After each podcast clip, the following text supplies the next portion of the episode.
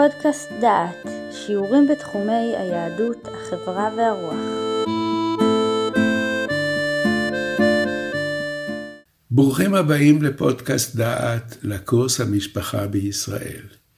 הגענו לפגישה ה-19 של הקורס, ובפגישה זו נשמע את מבטו של דיין על שיווי זכויות האיש והאישה בפסיקת בית הדין.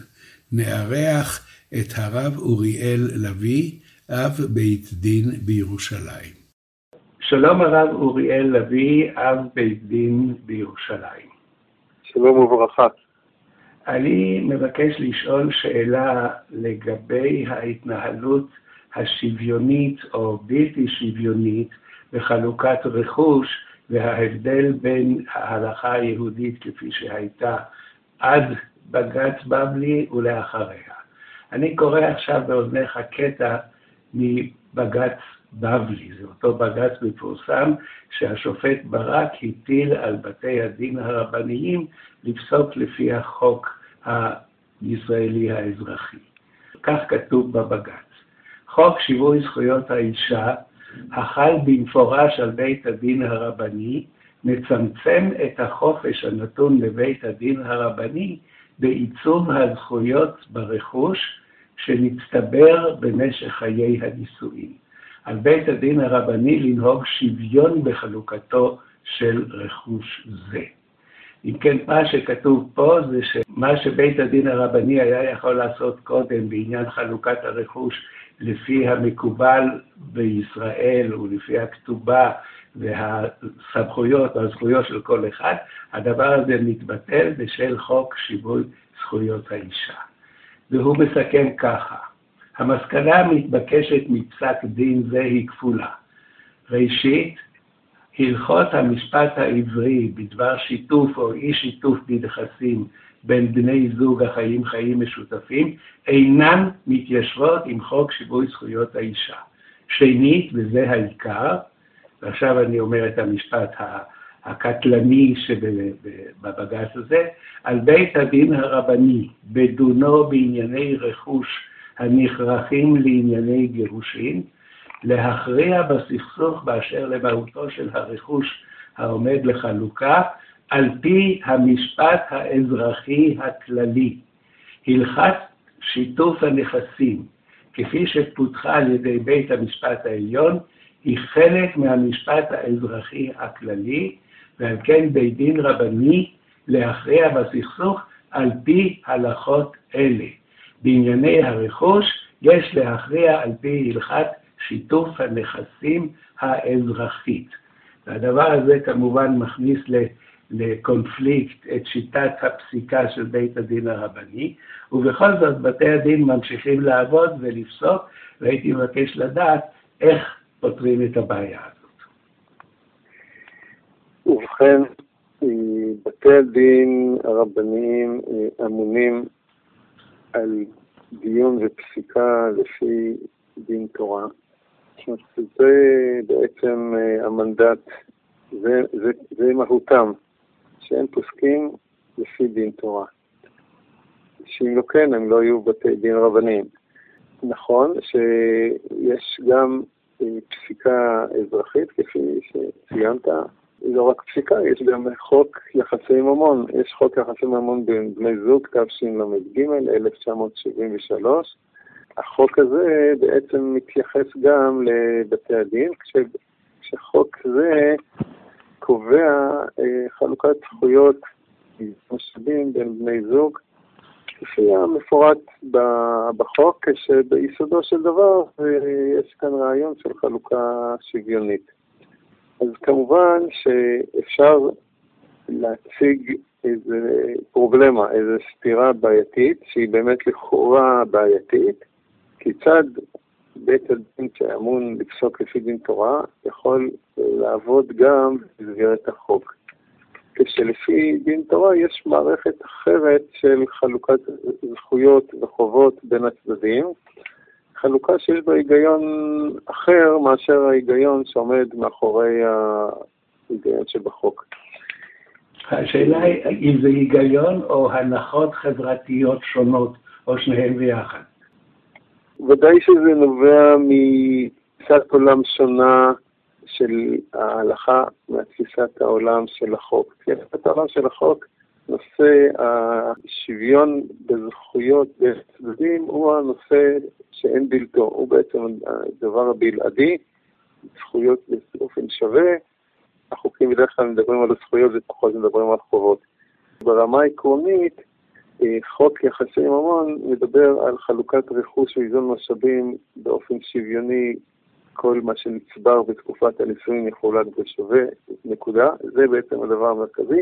יש uh, כמה יוצאים מן הכלל, רכוש שאדם קיבל בירושה, עוד כמה דברים שהיה לו לפני הנישואין וכדומה.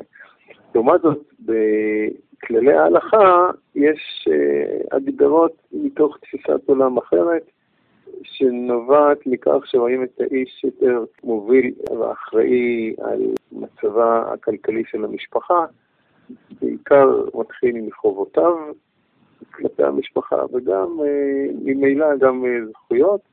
הדבר הכי בולט איפה אין שוויון בין אה, זכויות וחובות, זה למשל נושא הכתובה. נושא הכתובה הוא נושא של פיצוי שהאישה מקבלת עם, הגירושין, בהתאם לסכום שנקוב בשטר הכתובה שנחתם תחת החוקה. כתובה, כידוע, זה התחייבות ופיצוי שהאיש מפצה את האישה בגין הגירושין. ברמה העקרונית זה סוג של פיצוי שאם האיש גורם לגירושין, מגלגל את הזוג לגירושין, הוא צריך לשלם לאישה פיצוי. אין מצב הפוך שהאישה מתחייבת כתובה לאיש, אם היא זאתי שגרמה את הגירושין. אפילו אם היא כפתה את הגירושין, אין פיצוי כספי שהיא התחייבה לא תחת החופה ולא בשום הזדמנות אחרת עד הגירושין שהיא חייבת לשלם בגין פירוק נישואין. זאת אומרת שיש לנו פה פינה שהאישה יש לה יותר זכויות מאשר האיש. כן, כן. זאת אומרת, נושא כתובה זה נושא בולט שלאישה יש זכויות, כפי שסוכם מראש ביום הנישואין, לקראת הנישואין, לכן גם בזמנו כתוב בגמרא שליקה כתובה דלא רמו בתיגרא, דהיינו פירושו, קשה למצוא כתובה שלא היה איזה מריבה לפני שניסחו את נוסח הכתובה. מדוע? כי בעצם בזה קבעו את גובה הפיצוי שישלם האיש, ולפעמים המשפחה של האישה רצתה למשוך לכיוון שיהיה סכום מכבד יותר, והבעל אולי רצה פחות, ואז הגיעו לאיזו הבנה לקראת יום המסכין. אבל על כל פנים יש איזה דבר בסיסי שקובע רעיון פתרון שהבעל הוא זה שצריך לשלם לאישה פיצוי בגין הגירושין. לעומת זאת, אין מציאות הפוכה. זו דוגמה שכשהאישה מתגרשת, היא מתקבלת לידה, וזה בעצם היה אמור להיות חילופי לחלוקת רכוש שוויונית שיש היום. היום היא תקבל מה שנצבר על ידי האיש בתקופת הנישואין. לפי ההלכה, היא מקבלת את הכתובה, את הפיצוי שנקבע בכתובה, ודרך אגב, היה דיון מאוד יסודי בשנים האחרונות, האם אפשר שהיא תקבל היום בזמננו גם כפל, גם את הכתובה וגם את הזכויות שהחוק מקנה, האם יש כפל זכויות או אין, וזה נושא מאוד מרתק, הוא לא כרגע ענייננו. עכשיו נחזור לשאלה. אחרי שבתי הדין מצד אחד הם אמונים על פסיקה לפי דין, מצד שני בתי דין שפועלים במסגרת המדינה, במסגרת ממלכתית, כפופים לחוקי המדינה, אז uh, הפתרון היחיד שנמצא כפתרון uh, ראוי לבעיה כיצד בתי הדין יכולים לפסוק לפי החוק, אם החוק לא תואם להלכה, אז הפתרון היעיל היה קבלת קניין. דהיינו, בית הדין בתחילת הדרך של הדיונים אה, מציג לצדדים את השאלה האם אתם מעוניינים שחלוקת רכוש ואיזון המשאבים תהיה לפי הוראות החוק, והמציאות בשטח היא ש-99.9 אם לא 100% מבקשים כך, כי גם זה מה שהם מכירים ומבינים ויודעים, ולא כל כך מכירים מה המשמעות החילופית שלפי דין תורה. ואז בית הדין אומר, כיוון שכך, אנחנו עושים קבלת קניין, שכל אחד מהצדדים מתחייב שזה מה שהוא כן לפי הוראות החוק. אז מנקודה הזאת שנעשה קניין, מקור הסמכות שלנו לפסוק לפי החוק הוא לא רק החוק, אלא גם במקביל יש לנו גם את הקניין שלפי דין תורה יש לו כוח מחייב, ובדבר שבממון, בגלל שתנאו וקניינו קיים, אדם יכול לעשות קניין, להתחייב בהתאם, הוא מבוקש על ידו, מכיוון שבדרך, המציאות בשטח שאחרי שעושים את הקניין הזה ושניהם מסכימים ואף אחד לא מתנגד, אז ממילא בית דין הסיר מסדר היום את הפרובלמה שלכאורה אומרת מה הוא יעשה, האם הוא ידין לפי החוק או ידין לפי כללי ההלכה, הוא מסודר גם לפי החוק וגם לפי ההלכה. ואף אחד לא העלה על דעתו לפני ההחלטה אם הוא רוצה את החוק השוויוני או את ההלכה, לבדוק מה גובה הכתובה. אם גובה הכתובה זה יותר ממחצית הרכוש, כדאי לקבל כתובה ולא מחצית רכוש. חשבון כזה לא עושים? כן, אפשר לעשות דבר כזה והוא לגיטימי והוא נעשה. דהיינו, אה, ברגע שהאדם מקבל את ה...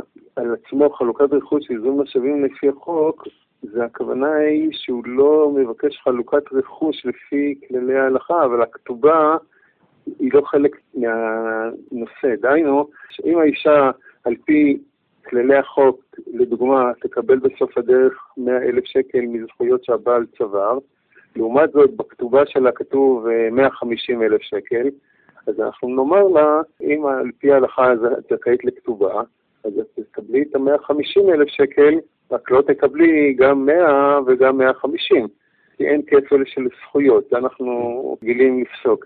אבל זה לא תחליף לכתובה, היא לא ויתרה כשהיא עשתה את הקניין של חלוקת רכוש איזון משאבים לפי חוק, הכוונה היא חלוקת רכוש, לא, הכתובה היא חלק מהעניין, היא תקבל את הכתובה במידה וגובה הכתובה יהיה גבוה מהזכויות שהיא אמורה לקבל לפי הוראות החוק. הכוונה לזכויות ממש שנצברו לאיש ונשארו של האיש עד רגע איזון המשאבים, זכויות היא תקבל סכום מסוים, בודקים את הכתובה, אם הכתובה יותר, היא תקבל את הכתובה.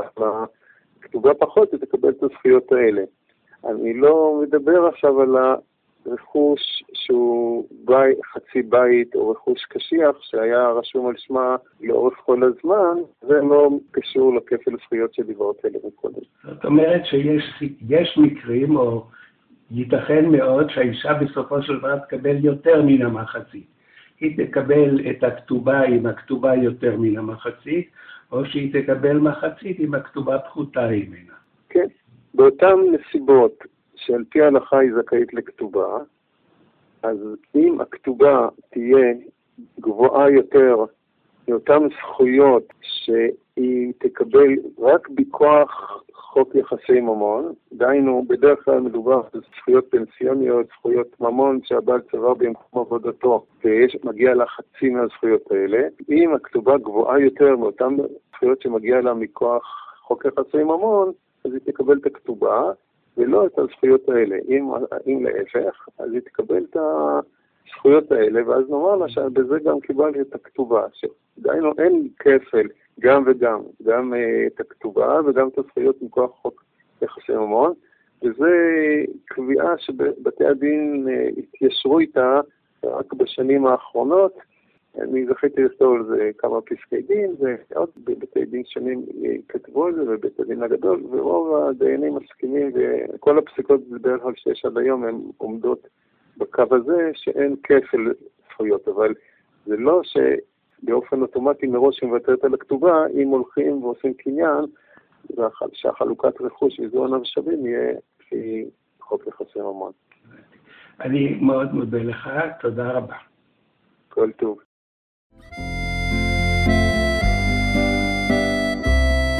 שמעתם שיעור מתוך הקורס המשפחה בישראל, מאת פרופסור יהודה איזנברג.